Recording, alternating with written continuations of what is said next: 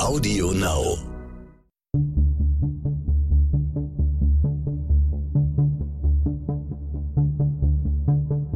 Wie überführt man einen Mörder? Warum werden Menschen zu Tätern? Und welche Abgründe können in jedem von uns stecken? Im Sterncrime-Podcast Spurensuche erzählen Ermittler und Spezialisten über ihre spannendsten Fälle und die Herausforderungen ihres Berufes. Dass Rechtsmediziner viel aus den Verletzungen der Toten lesen können, ist bekannt. Aber einen großen Teil ihrer Arbeit verbringen sie mit Lebenden, mit Opfern von Gewalttaten und mit den Tätern. Mein Name ist Bernd Volland und in dieser Folge von Spurensuche spreche ich mit dem Kieler Rechtsmediziner Klaas Buschmann über einen Bereich seiner Arbeit, der seltener im Licht der Öffentlichkeit steht, aber nicht minder spannend und manchmal auch aufreibend ist. Heute bin ich zu Besuch in der Nähe von Kiel äh, bei einem Arzt, der schon mal in unserem Podcast zu Gast war. Es ist Klaas Buschmann, der viele Jahre Oberarzt in der Rechtsmedizin an der Berliner Charité war und heute leitender Oberarzt der Rechtsmedizin des Universitätsklinikums Schleswig-Holstein in Kiel ist. Hallo, Herr Dr. Buschmann. Hallo. Wenn man an Rechtsmediziner oder Gerichtsmediziner denkt, ähm, hat man meistens vor Augen dann Ärzte oder Ärztinnen, die sich dann über Leichen beugen. Aber einen nicht unerheblichen Teil ihrer Arbeit verbringen sie ja auch mit Leben. Bei welchen Gelegenheiten untersuchen Sie Lebende? Ja, das ist sehr schön, dass Sie das ansprechen. Das habe ich noch nie in einem Fernsehkrimi gesehen, dass ein Rechtsmediziner tatsächlich mal jemanden untersucht, der noch nicht gestorben ist.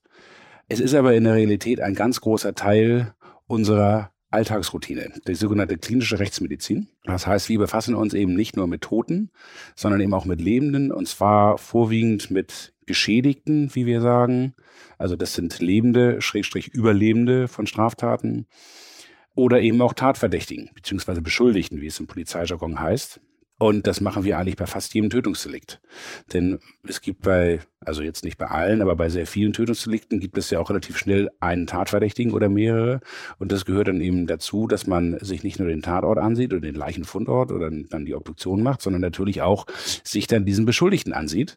Zur Frage, hat der Verletzung, die zu einem Tatgeschehen passen oder auch nicht passen?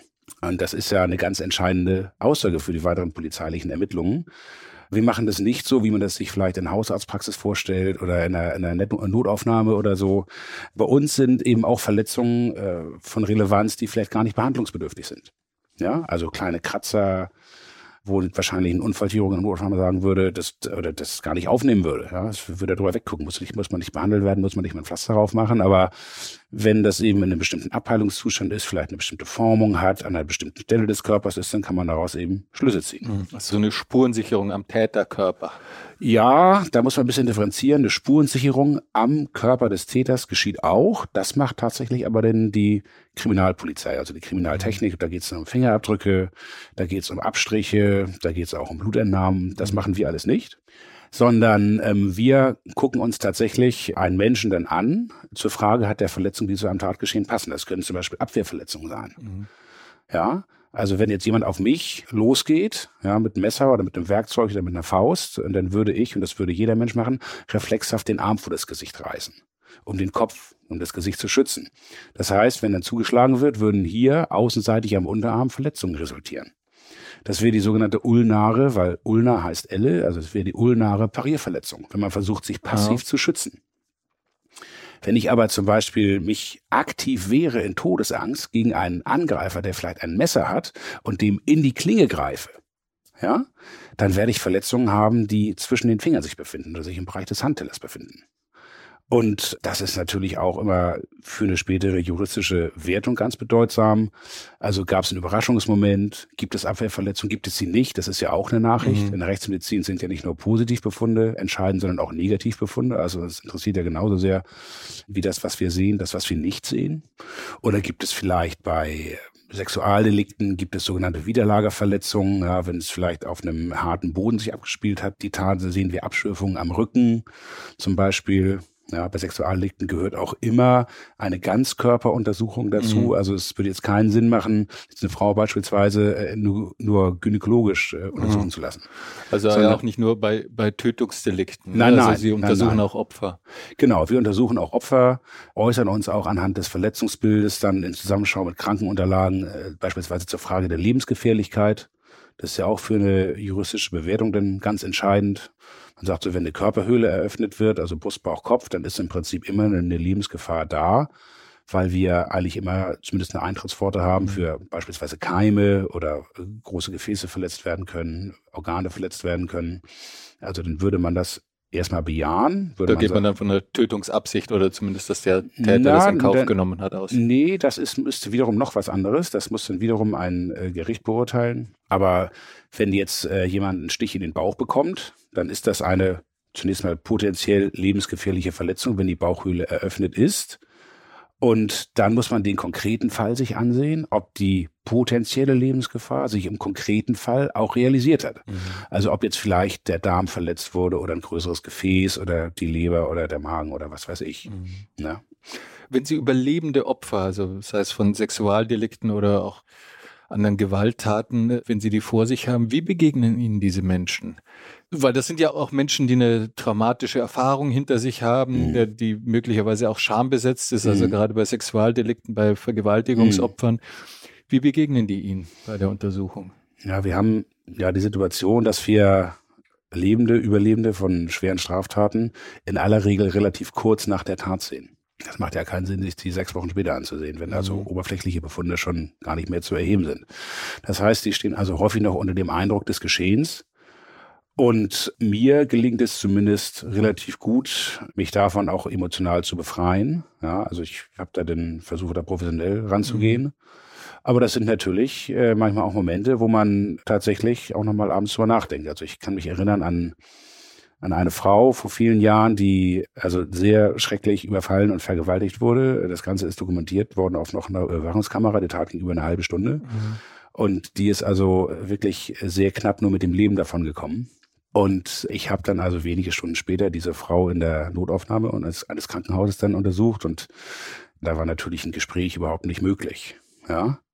Das ist auch nur begrenzt meine Aufgabe, denn ich kümmere mich natürlich um die körperlichen Befunde mhm. und nicht um psychische Traumafolgen oder mache auch keine Vernehmung oder mache keine Ermittlung natürlich. Ich bin Arzt und ich gucke daneben, sehe ich Befunde, die hier äh, ja die für die Aufklärung entscheidend sein können. Mhm. Wie detailliert erklären Sie den Leuten, was Sie da machen? So detailliert, wie es eigentlich nötig ist und wie sie es auch wissen wollen. Also die einen wollen natürlich es genauer wissen, die anderen lassen es über sich ergehen, wobei das jetzt nicht man sich so vorstellen kann, dass es ist wie eine Untersuchung beim Arzt, dass ich jetzt mit einem Stethoskop dort sitze oder in der Blutdruckmanschette oder oder so, sondern ich gucke mir den Körper einfach an und wir dokumentieren das dann fotografisch mit einem Maßstab. Mhm. Also wir fotografieren Verletzungen auf der Körperoberfläche. Und das ist also jetzt nicht, dass da invasiv medizinisch eingegriffen wird. Wir mhm. tun das nicht mit kurativem Ansatz. Ja, das mhm. machen dann die klinischen Kollegen. Wir sorgen auch dafür, und das gelingt uns eigentlich fast immer, dass gerade bei Sexualdelikten eben sozusagen gleichgeschlechtlich untersucht wird. Ja, dass eben ein Mann dann ein männliches Opfer untersucht und eine Frau ein weibliches Tatopfer. Mhm. Um eben ja nicht nochmal zu retraumatisieren. Wenn Sie Täter untersuchen, müssen die sich eigentlich untersuchen lassen? per richterlichen Beschluss oder, oder können die sich weigern? Das ist ja ein körperlicher Eingriff. Ja, das ist eben kein körperlicher Eingriff. Also wir machen ja keine Operation. Körperlicher Zugang. Äh, genau, aber wir erheben natürlich Befunde. So. Mhm. Und normalerweise ist es ja so, dass zwischen dem Arzt und dem Patienten die Schweigepflicht gilt. Mhm. Das ist in diesem Fall dann nicht so. Da muss man natürlich einen Tatverdächtigen drüber aufklären. Ja, und der muss damit auch einverstanden sein, denn der kann natürlich sagen, ich sage Ihnen gar nichts. Dann kann man sich immer noch auf das. Zeig Ihnen gar nichts. Genau. Genau, da kann man sich immer natürlich noch äh, dann im Zweifel mit körperlichem Zwang könnte man das durchsetzen, aber das ist nicht sinnvoll. Das habe ich auch noch nie erlebt. Das wäre theoretisch möglich. Das habe ich immer noch nie erlebt, denn dabei würde man ja im Zweifel weitere Bagatellverletzungen setzen, äh, die man dann auch beurteilen müsste und auseinanderhalten müsste von möglicherweise originären Befunden. Also das macht keinen Sinn, sondern das ist dann tatsächlich so, wenn ein Tatverdächtiger bei einer rechtsmedizinischen körperlichen Untersuchung nicht kooperiert, dann ähm, muss man das ein Stück weit hinnehmen Das Kommt das häufiger vor? Ich habe es eigentlich noch nie erlebt. Ich habe es tatsächlich noch nie erlebt. Denn das sage ich den Leuten auch. Wir tun das ja nicht, um sie zu beschuldigen, sondern wir tun das, um objektiv Befunde zu erheben, die natürlich auch entlastend sein können. Ja, wir sind ja Sachverständige, wir sind ja Wissenschaftler. Also ich gehe jetzt ja nicht in eine Untersuchung rein und sage, äh, der Sachverhalt soll so und so gewesen sein und da biege ich mir jetzt mein Gutachten zurecht, mhm. sondern ich gehe, ich weiß natürlich, was ich abgespielt haben soll, aber ich gehe dann dort rein in die Untersuchung und sehe mir an, was ich finde. Und äh, diese Befunde teile ich dann der Polizei mit. Und ich habe das vielfach schon erlebt, dass sich danach Sachverhalte auch ganz anders dargestellt haben. Ja, mhm. dass zum Beispiel ein Tatverdächtiger zum Geschädigten wurde. Okay. Ja, also ich kann mich an eine Geschichte vor vielen Jahren erinnern, wo jemand einen Stich in den Bauch bekam, der als Geschädigter dann lief und dann aber der Tatverdächtige auch angesehen werden sollte und der hatte also ein Schuhprofilabdruck auf der Stirn. Und das hat die Polizei so nicht als solchen erkannt, hat das für eine Tätowierung gehalten. Aber ich habe gesagt, nein, das ist also ein frischen, also Tritte gegen den Kopf tatsächlich, womit wir auch im Bereich mhm. der Lebensgefahr sind. Und dann hat sich, da gab es noch ein paar andere, die da mitgemischt hatten und dann hat sich dieser Fall also gedreht. Also rechtsmedizinische Befunde sind tatsächlich. Und stellte sich dann letztlich als Notwehr raus. Ja, ich weiß jetzt nicht, wie das juristisch ausging, aber äh, das war dann auf einmal nicht mehr so schwarz oder weiß, wie man das äh, mhm. zunächst gedacht hatte. Ne? Also die Befunde machen schon auch einen Unterschied. Versuchen die Täter sie manchmal zu täuschen? Ja. Oder, oder ja. ja, ja. Also bei, bei körperlichen Untersuchungen nicht. Das geht auch nicht, denn da gibt es objektive Befunde oder es gibt sie nicht. Und da wissen wir natürlich auch genau, wo wir hingucken müssen. Aber ich habe mich äh, zu meiner Berliner Zeit äh, relativ äh, häufig befasst mit der Verhandlungsfähigkeit von Angeklagten. Das heißt, der Frage, ob jemand ja, medizinisch, spannendes Thema, ja. Ja, ja, äh, also mit der Frage, ob jemand medizinisch in der Lage ist, einem Gerichtsverfahren zu folgen. Und da muss man schon sagen, da wird zum Teil äh, ziemlich agiert, ja, von allen Seiten, von allen Seiten. Natürlich insbesondere Angeklagte. Äh, ich kann mich an einen Fall erinnern, da ging es um Kindesmissbrauch und der Prozess lief schon ein Jahr lang und der hatte also zwei hochmaligne Anwälte, der, der Angeklagte. Und äh, es war aber klar, dass äh, auch die im Prinzip nichts mehr ausrichten können, weil der eben schon sehr lange einschlägig war. Und dann hat er sich auf die Medizin verlegt. Ja, der Angeklagte, der war dann so ein bisschen, der war ein bisschen dicker und war ein bisschen älter und auf einmal hatte er also Knie, Rücken, Gallenblase, Prostata und alle, also alle Wehwehchen, Bluthochdruck und so weiter und äh, hat dann natürlich sich im Gefängnis entsprechend auch behandeln lassen und fand sich dann immer verhandlungsunfähig und das sind natürlich Befunde, die man zum Teil objektivieren kann, zum Teil auch nicht. Mhm. Und äh, der hat zum Beispiel, ich kann mich erinnern, dass er ein paar Mal also seine Medikamente in der Zelle gesammelt hat und äh, alle auf einen Sitz dann vor dem Termin äh, zu sich genommen hat. Und dann natürlich, wenn er die Blutdruckmedikamente überdosiert, dann auch im Gerichtssaal mal tatsächlich umfällt. Okay. Ja? Da muss man dann darauf reagieren. Und, und hat man das an einem Blutbild feststellen können oder wie? Ja, das hatte man, ja, und nach einer Zellendurchsuchung und so hat das war dann relativ klar, was da ja. geschehen ist. Aber natürlich muss man da erstens medizinisch drauf reagieren. Ich habe dann so einen lange, relativ lange Rettungsdienst gemacht, das fiel mir dann relativ leicht, aber dann muss man natürlich dafür sorgen, dass das nicht wieder passiert. Ja, und muss dann natürlich, das kann man mit rechtsmedizinischen Mitteln allein nicht machen, mhm. muss natürlich dann nochmal einen großen Gesundheitscheck veranlassen was denn hier wirklich das objektivierbare Problem ist. Und dann kommt die Diagnose leider gesund. Sozusagen, ja. Und das war also ein Prozess, wo im Prinzip äh, niemand daran ein, ein Interesse hatte, dass der zu Ende ging. Mhm. Ja, der Angeklagte nicht. Der saß nämlich in U-Haft und in U-Haft ist man 23 Stunden in seiner Zelle alleine, mhm. in der Strafhaft nicht. Mhm. Und ähm, als, sag ich mal, Kinderschänder ist man natürlich in der Hackordnung im Gefängnis relativ weit unten angesiedelt. Mhm. Das wusste der natürlich. Das heißt, je länger der in U-Haft saß, die ja später mhm. auf die Haft angerechnet wird, desto besser war es für ihn. Die Anwälte hatten sicherlich auch das ein oder andere Dollarzeichen in den Augen. Mhm. Und der Richter war jemand, der kurz vor der Rente war, der eigentlich auch nichts Neues mehr anfassen wollte. Ja. Also das war eine relativ äh, skurrile Konstellation. Für die, für die Opfer Fall, und ne? Angehörigen in dem Fall. Ja, ja, das hat sich dann ziemlich lange gezogen. Es kam dann auch zu einem entsprechenden Urteil, aber der hat nicht, das war also ein Angeklagter, der ganz massiv versucht hat, äh, da zu agieren. Wenn Sie Täter also frisch nach der Tat auch untersuchen, wie begegnen die Ihnen? Erzählen die Ihnen, was passiert ist? Ähm, haben die da, das also wird wahrscheinlich unterschiedlich sein, aber kommt das häufiger vor, manche, dass sie auch so ein Bedürfnis haben, es jetzt loszuwerden? Ich meine, Sie sind klar der Gerichtsmediziner, mhm. aber irgendwie auch der Onkel Doktor. Ja, ich bin natürlich nicht der Erste, mit dem Sie sprechen, sondern mhm. ich komme, wenn die ersten Vernehmungen gelaufen sind, wenn man mhm. schon eine gewisse Idee hat von Polizeiseite aus, was sich vielleicht abgespielt hat. Wie begegnen die mir?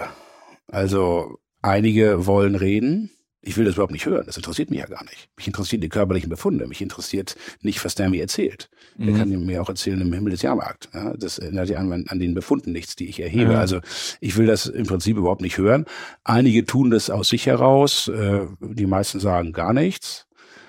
Und kann mich an einen erinnern, der, also ein junger Mann und wo letztendlich in der rechtsmedizinischen Untersuchung herauskam, weil der sich absolut inadäquat verhalten hat, also nicht aggressiv oder so, aber wo ich letztendlich als Nicht-Psychiater äh, schon gesagt habe, also da müsste mal einer der davon etwas mehr versteht, drauf gucken. Und der hat letztendlich dann äh, eine Schizophrenie gehabt, die sich im Explorationsgespräch dann sehr stark manifestiert hat. Ja, also fand ich auch ganz interessant.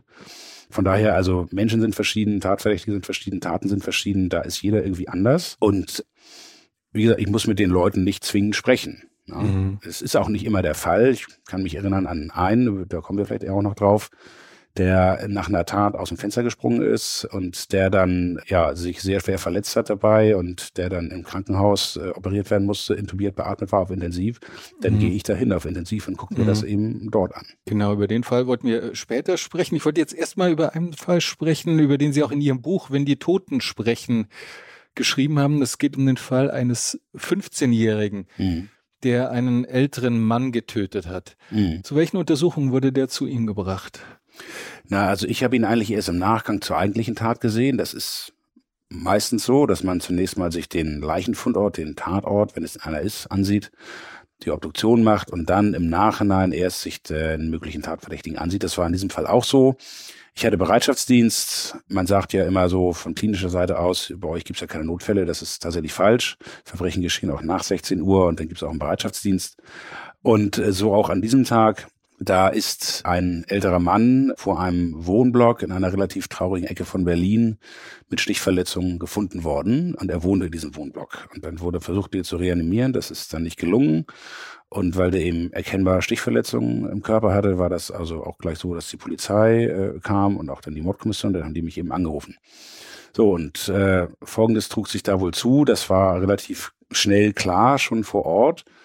Dieser Tote älterer Mann, Mitte, Ende 50, einschlägig wegen Kindesmissbrauchs, immer schon vorbestraft gewesen, hatte auch gerade eine längere Haftstrafe abgesessen in einer anderen Stadt, ist dann in diesen Wohnblock gezogen, dort in der Erdgeschosswohnung, eine relativ traurige Ecke von Berlin, und ja, hat da also im Prinzip vor sich hingelebt, aber war mit sich und allem überfordert. Also ist selbst verwahrlost, äh, die Wohnung war verwahrlost und hat aber natürlich seine, äh, sag ich mal, Pädophilie auch ein Stück weit ausgelebt und hat also Jugendlichen aus diesem Kiez, immer so Jungs zwischen vielleicht zwölf bis 16 Jahren, äh, die durften da zu ihm kommen, durften Alkohol trinken, durften rauchen, kiffen, äh, Pornos gucken und dann kam es eben zu Übergriffen seinerseits. Das war auch irgendwie bekannt.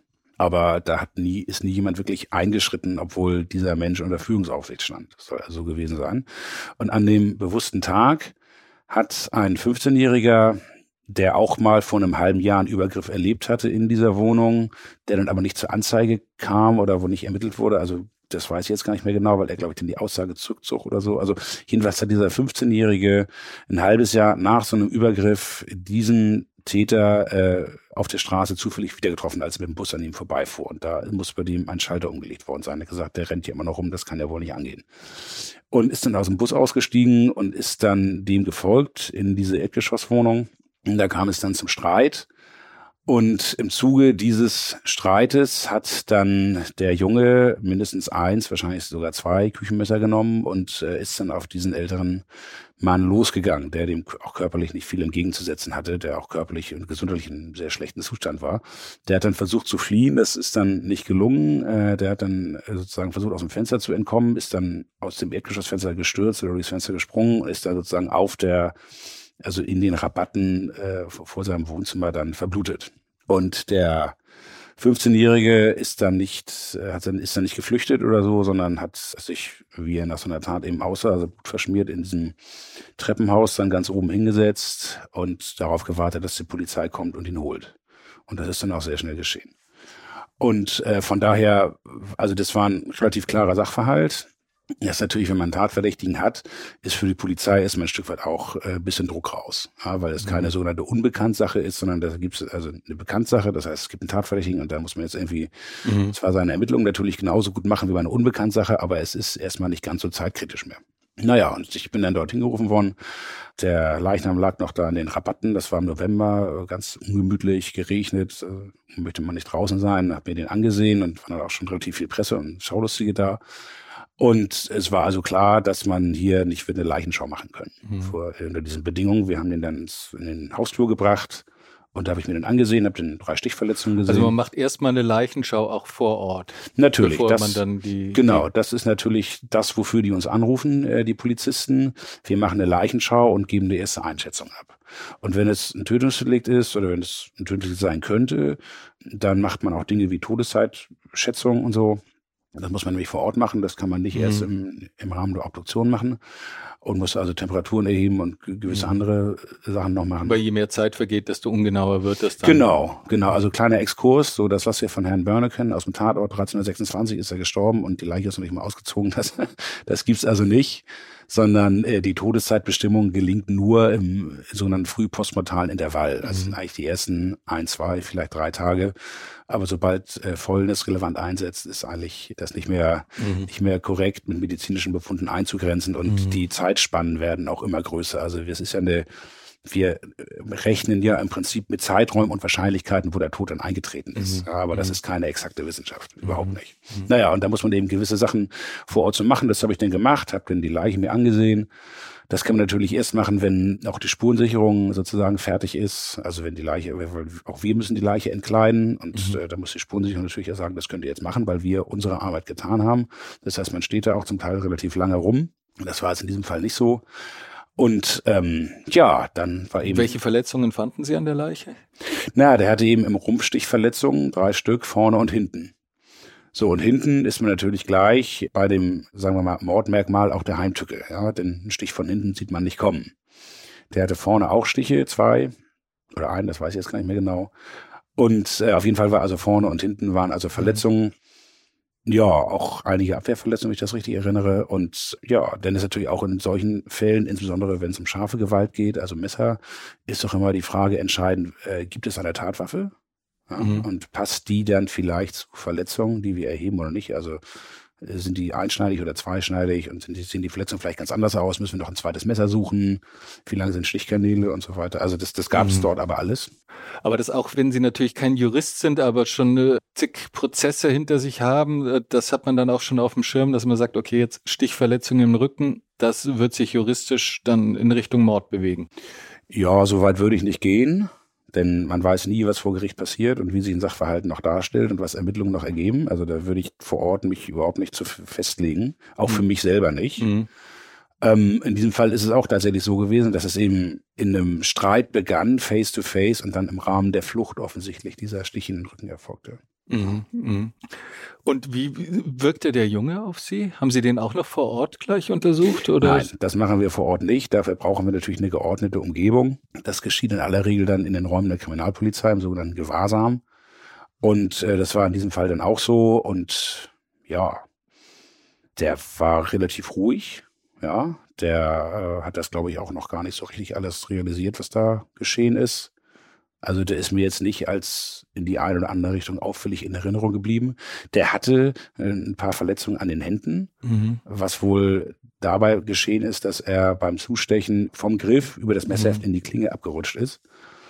Was natürlich dafür spricht, dass es mit einer gewissen Wucht auch geschehen ist. Mhm. Diese Verletzungen waren dann frisch. Das ist das, was ich vorhin sagte. Das würde wahrscheinlich ein Hausarzt oder ein äh, Chirurg gar nicht behandeln. Ja, würde das gar nicht wahrnehmen, würde sagen mhm. Pflaster. So. Ne? Mhm. Aber das war in diesem Kontext relativ entscheidend, weil das natürlich eben auch der war jetzt geständig, er hat ja auch gleich mhm. alles äh, da eingeräumt, was da geschehen war, aber das hat es dann erhärtet. Mhm, und das ist dann eben auch eine Aussage über die Vehemenz, mit der diese Tat genau, durchgeführt genau, wird. Genau, oder, ja. äh, wir haben ja im Brustkorb, genau, im Brustkorb ja vor allem die Situation, dass wir ja auch Rippen haben und wenn man natürlich da in einem Winkel draufsticht, dass das Messer stecken bleibt, dann rutscht man auch entsprechend mit der Hand dann in die Klinge mal ab. Trennt man eigentlich, wer Leichnam und äh, also wer Opfer und wer Täter untersucht oder ist, ist das kein am Problem, wenn das eine und dasselbe macht? Nein, am besten tut man das nicht, denn dann mhm. ist alles in einer Hand. Und dann mhm. gibt es einen, der den gesamten Überblick hat. Mhm. Also wir bemühen uns schon, und das gelingt eigentlich auch immer relativ gut, dass einer, eine sozusagen alles macht. Mhm. Ja, das kann auch mal zwölf oder noch länger Stunden dauern habe immer so einen Vergleich aus dem Trennungsdienst, habe ich ja lange gemacht und da wusste man, man ist in ein, zwei Stunden wieder auf der Wache und dann kommt der nächste Einsatz. Und äh, hier ist es so, dass man eben weiß, es sind im Zweifel äh, zwölf äh, bis 18 Stunden zum Beispiel. Mhm. Ne?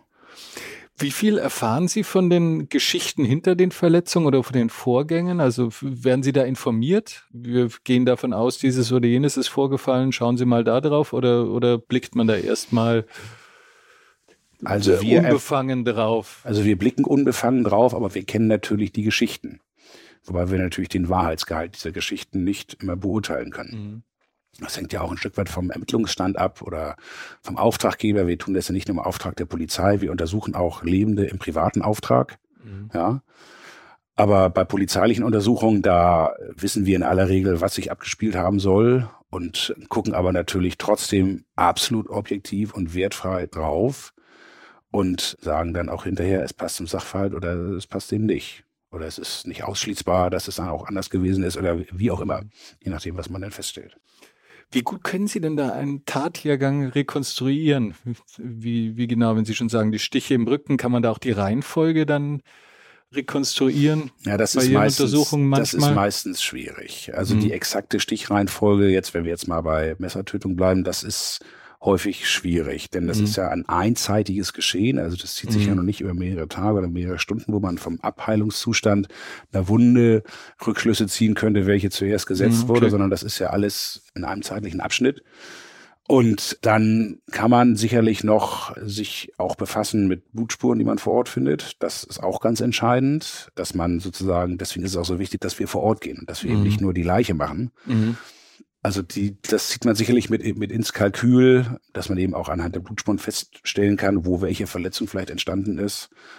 Also da gibt es mannigfaltige Kombinationen, mhm. aber wir sind häufig in der Lage, das doch relativ genau auch mhm. einzugrenzen, die mhm. Abläufe. Weil das ist ja auch relativ wichtig dann, um, die, um ja, ja. den Tathergang ja, zu rekonstruieren und damit ja dann auch wieder die Schuldfrage und, oder die die Motivfrage dann auch. Genau, genau. Also je nach, je nach Sachverhalt, noch je nach Verletzung sind wir da aber relativ kleinteilig auch in der Lage, das zu rekonstruieren. Mhm. stimmt. Wann haben Sie von dem Hintergrund der Tat erfahren? Sofort also vor Ort. Diese, also das war auch schon sofort vor Ort klar, dass der junge Mann in diesem genau, ähm, Opfer genau, des Missbrauchs ja, geworden war. Genau, der war ja kooperativ, hat ja sofort auch alles berichtet, was mhm. sich da abgespielt hat und warum er nun meine, diese Tat begehen zu müssen. Und äh, man darf ja auch nicht vergessen, wie Rechtsmediziner, wir kommen ja nicht mit Blaulicht. Mhm. Wir sind ja immer die Letzten. Ne? Wir sind nie die Ersten. Sondern wir kommen in eine ruhige, äh, geklärte Situation rein, wo es natürlich um medizinische Fragen denn geht. Mhm. Ähm, aber wir sind jetzt nicht die Ersten, die jetzt mit dem Notarzt mit Blaulicht dahin fahren. Und als ich dann nach ein, zwei Stunden letztendlich da war, haben natürlich die polizeilichen Ermittlungen schon eingesetzt und dann wusste man schon einiges und ich habe das dann vor Ort erfahren. Aber äh, das habe ich ja vorhin auch schon gesagt, das ändert nichts an meiner Arbeitsweise. Mhm. Es ist dann äh, eine, sicherlich eine größere Tragik, die da vielleicht dahinter steckt oder so, wobei ich das auch, diese Abwägung auch ganz schwierig finde. Mhm. Aber also diesen Sachverhalt, den, den wusste ich vom ersten. Wie meinen Sie, dass diese Abwägung schwierig finden? Naja, also was ist tragisch, was ist schlimm? Ja, ja wir werden ja häufig gefragt, was sind eure schlimmsten Fälle? Da sage ich immer, ich, das kann ich gar nicht sagen.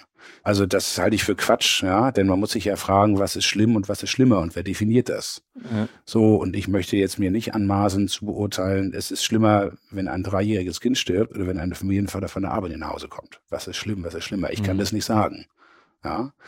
Und ähm, von daher, diesen Fall kannte ich aber vom ersten Tag an. Das ist sicherlich außergewöhnlich, mhm. weil das ja dann auch in den, das ist dann auch Social Media mäßig ziemlich schnell auch eskaliert mit also mhm. Selbstjustiz und der, der Junge wurde dann also noch sozusagen da, äh, ich sage jetzt mal, abgefeiert oder so, mhm. ganz gegen seinen Willen.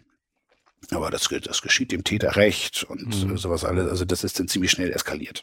Das war aber auch nicht das, was der Junge auf sie ausstrahlte, wenn ich sie richtig verstanden habe. Nein, der habe. war der vollkommen war verschreckt. Der war vollkommen verschreckt und also das war mein Eindruck jedenfalls.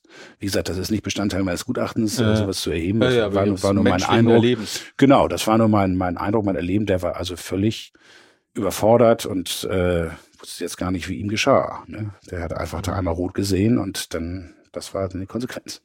Und was sagten Sie als Gutachter im Prozess aus?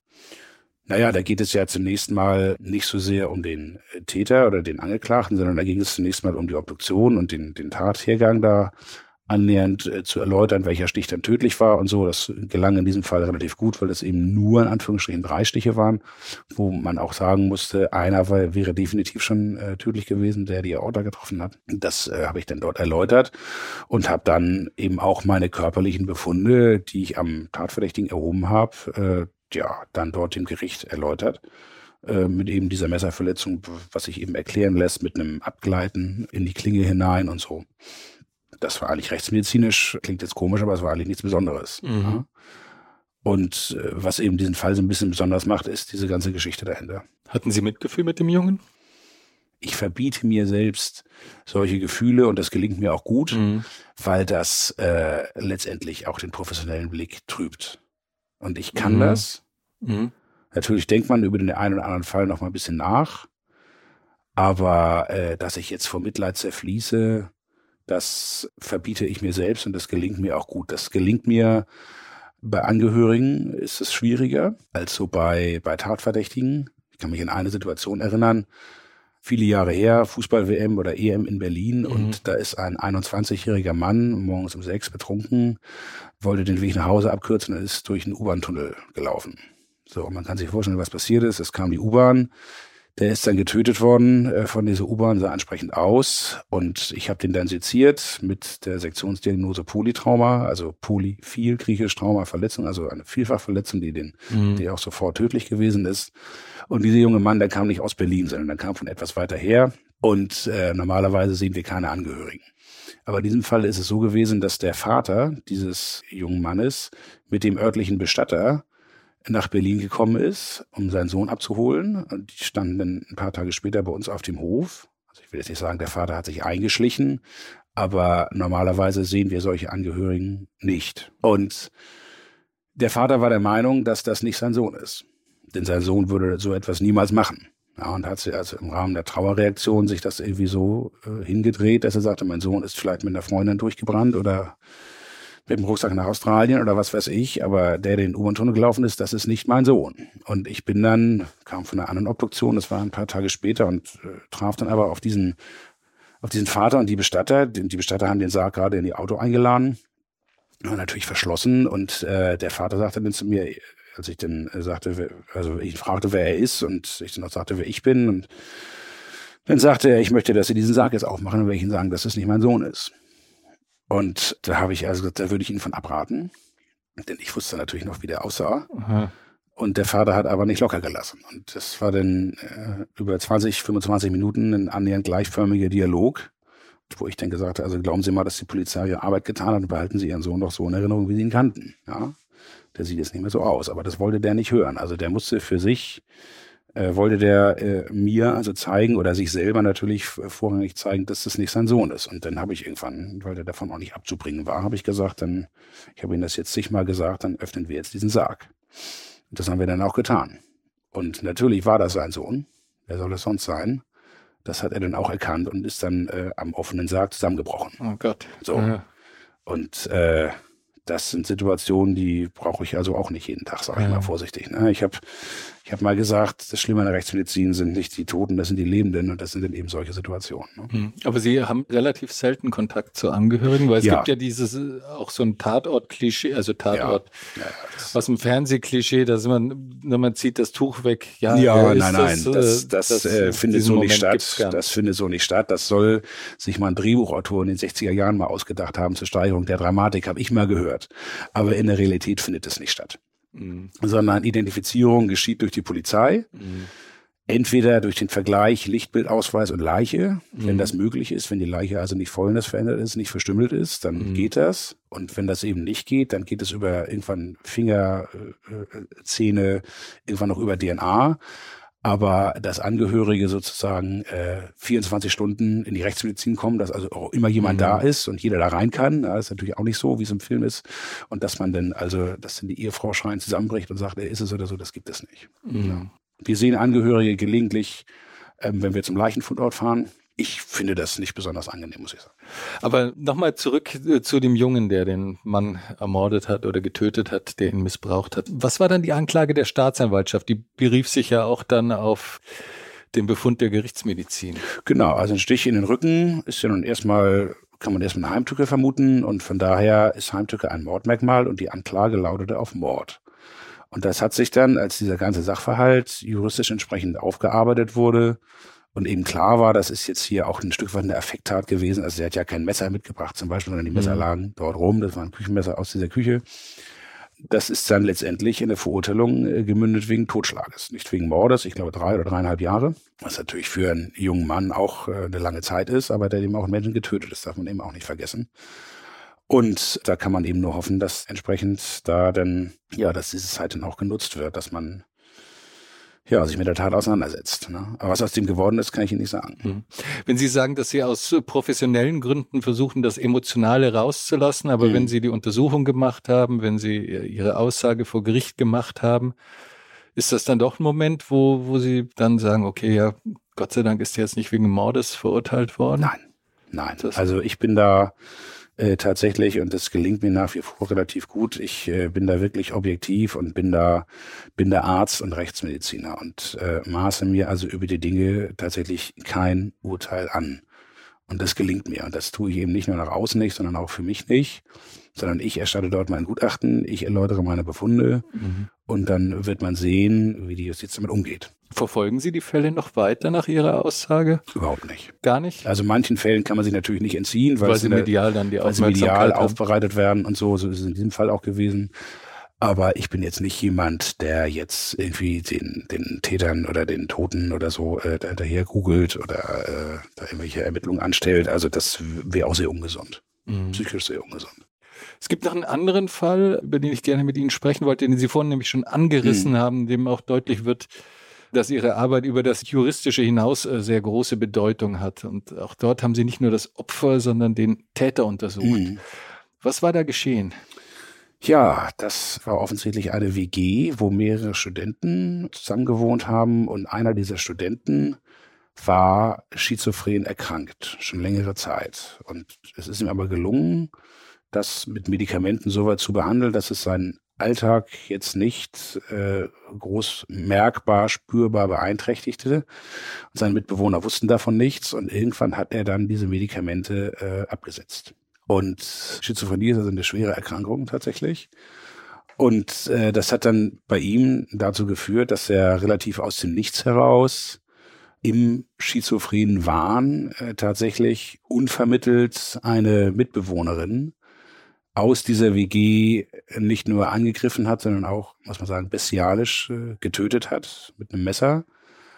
Und das waren, glaube ich, noch ein oder zwei weitere Mitbewohner in dieser Wohnung zur Tatzeit dabei. Das Ganze war im vierten oder fünften Stock und der ist dann nach der Tat ähm, aus dem Fenster gesprungen und hat sich dabei sehr schwer verletzt zahlreiche Brüche sich zugezogen und ja, ist dann entsprechend versorgt worden über einen langen Zeitraum. Ich habe den relativ kurz nach der Tat gesehen, da war er nicht kontaktbar, aber ich habe ja schon gesagt, das ist auch nicht primär meine Aufgabe, denn die Verletzung dokumentiert. Der lag da noch im, lag im Koma, oder? Der lag im Koma, genau. Der hatte, glaube ich, ein Schädelhirntrauma, äh, viele Brüche im Gesicht und auch an Armen und Beinen und so. Also der war schon sehr schwer verletzt, hat es letztendlich aber überlebt. Das ist auch eine schwierige Untersuchung, also jetzt äh, zu unterscheiden, welche Verletzungen woher rühren dann stelle ich mir ja, vor. Ja, das war jetzt eigentlich in diesem Fall gar nicht so komplex, denn in diesem Fall war natürlich die Frage, was hat er für Verletzungen und wo kommen die her? Äh, kommen diese Verletzungen vom Sturz? Ja, das meine ich. Das konnte man bejahen, also ein Knochenbruch oder so, das war damit alles, die Knochenbrüche, die er hatte, das war alles zu erklären. Dann war natürlich noch die Frage,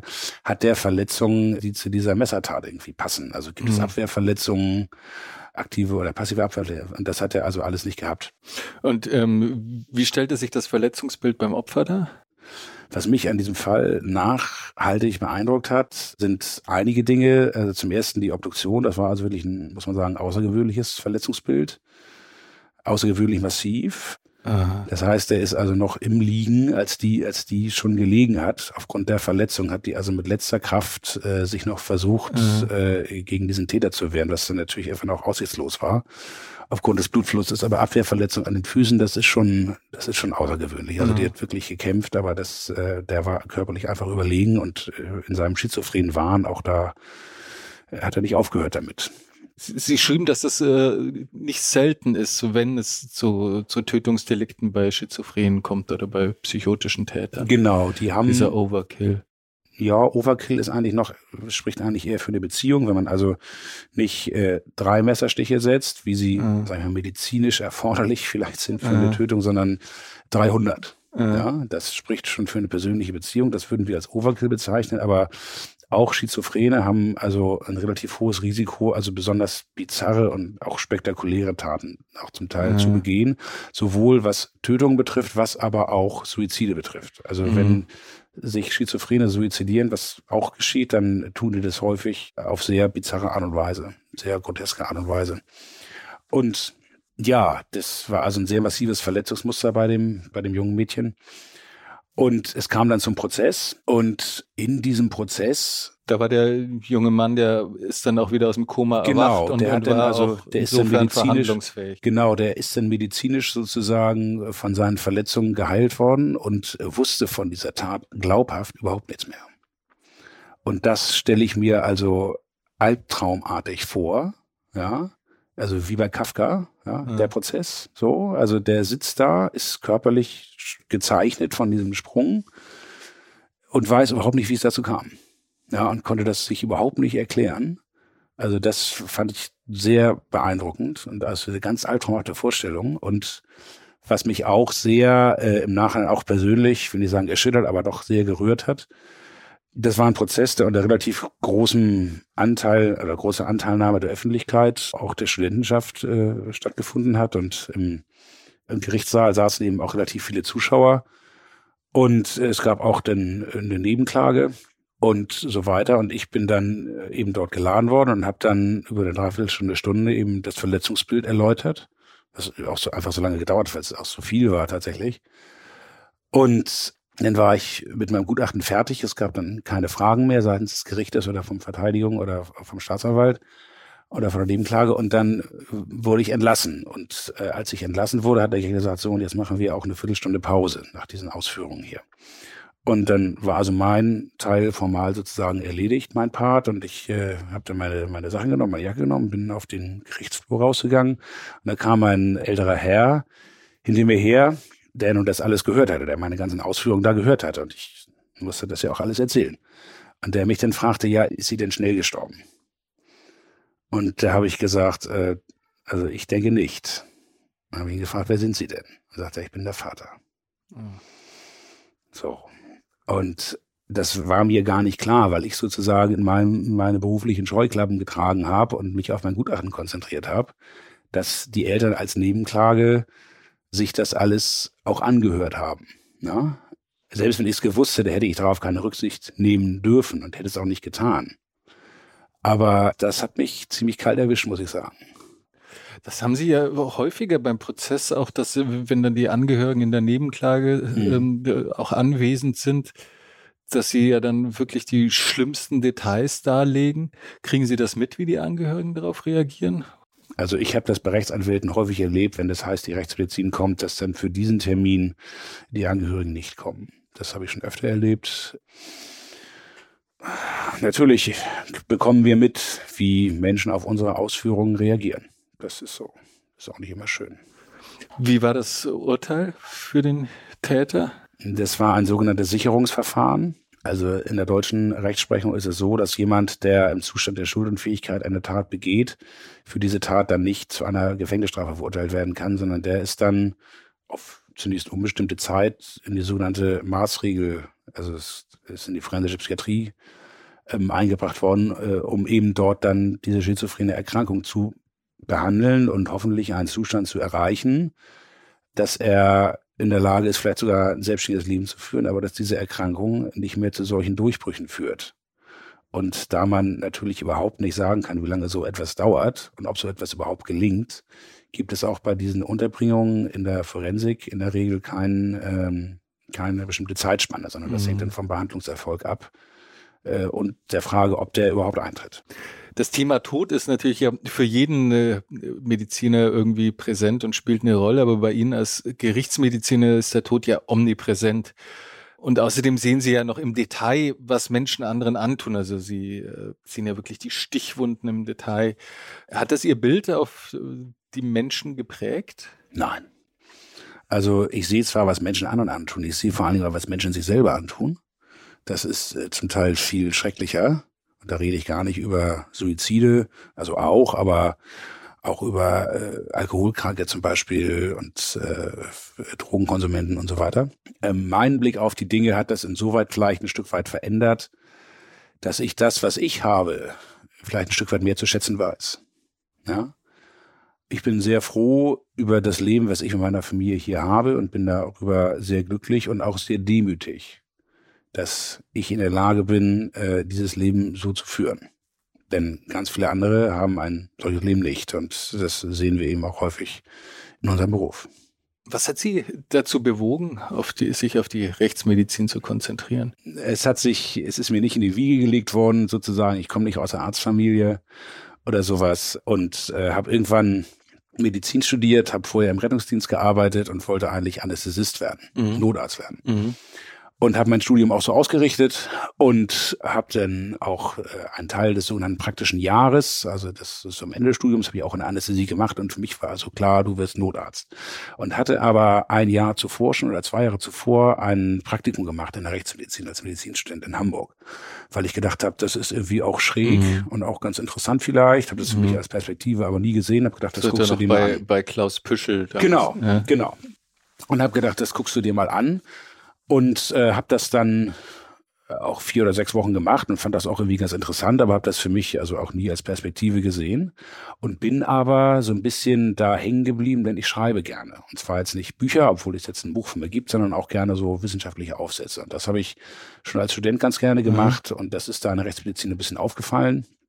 Und ich hatte da auch jemanden, der mich da ziemlich an die Hand genommen hatte, so dass ich als Student schon mal das ein oder andere kleine Poster auf dem Kongress mal hatte oder mal einen kleinen Vortrag gehalten habe oder sowas. Und das ist dort aufgefallen. Und äh, nachdem ich, äh, also wie gesagt, ich wollte das aber nicht machen. Ich wollte nicht Rechtsmedizin machen, sondern habe gedacht, das machst du jetzt so nebenbei, das macht ein bisschen Spaß. Und ich hatte eben schon zwei Ausbildungen gemacht, die ich angefangen habe zu studieren und habe gedacht, na, du bist auch schon mal irgendwie zwei Jahre älter als deine Kommilitonen, machst ein bisschen Lebenslaufkosmetik und äh, Rechtsmedizin ist immer universitär. Und ich wollte auch immer an die Uni, obwohl ich gar nicht Rechtsmedizin machen wollte, aber gedacht so, wer schreibt, der bleibt. Publish or perish und Spaß macht's auch noch. So, und dann war ich mit dem Studium fertig äh, und habe dann mich beworben in der Anästhesie und äh, habe dann auch Rückmeldung bekommen, das würde alles soweit passen mit meiner Vita, aber man hätte im Moment keine Stellen. Und ehe ich dazu kam, die zweite Welle sozusagen an Bewerbungen loszulassen, rief mich Michael Zockers an, den ich in diesem Praktikum kennengelernt hatte und äh, sagte dann, ich gehe nach Berlin und werde äh, Chef der Rechtsmedizin an der Charité, ob ich nicht mitkommen möchte. Und das habe ich mir dann relativ kurz nur überlegt, denn das ist ein Angebot, das kommt wahrscheinlich einmal im Leben. Mhm. Und habe gesagt, das musst du zumindest probieren. Und wenn das nichts ist, dann kannst du immer noch gehen. Und das ist jetzt äh, fast 15 Jahre her.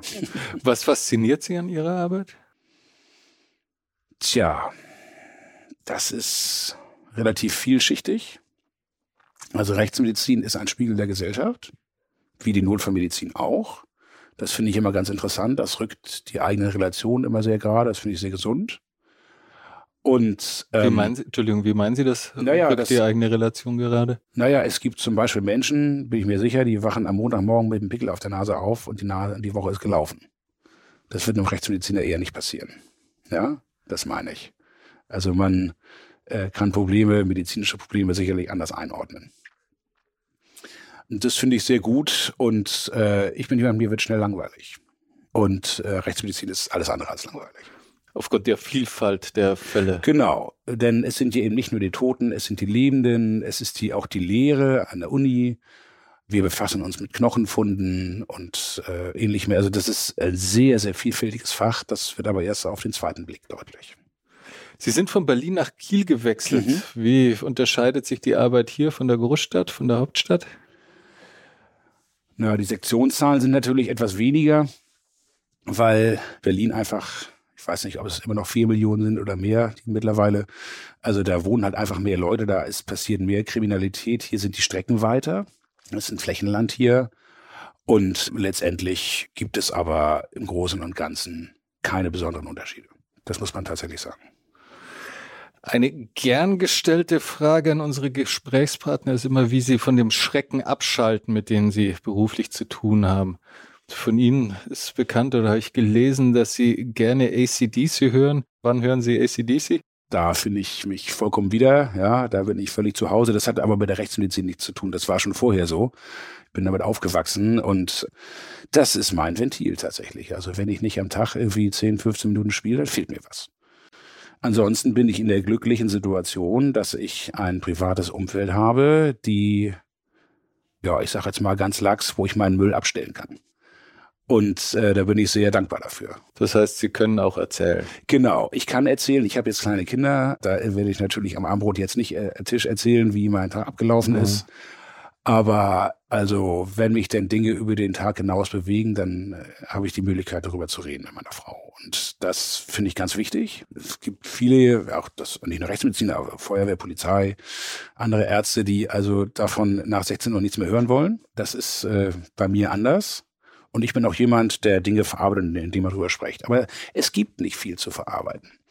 Denn wenn ich einen Beruf hätte, der mich kaputt macht, dann würde ich ihn ja nicht machen.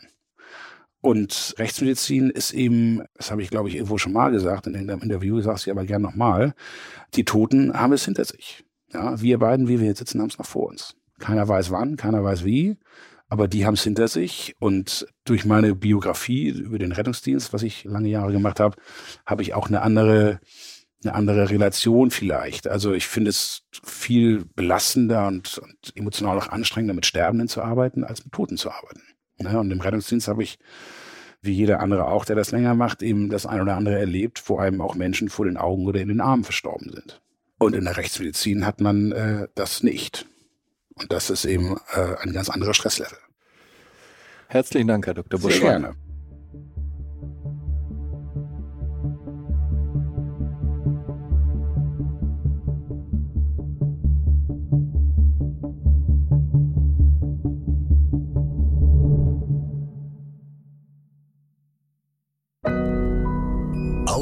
Now.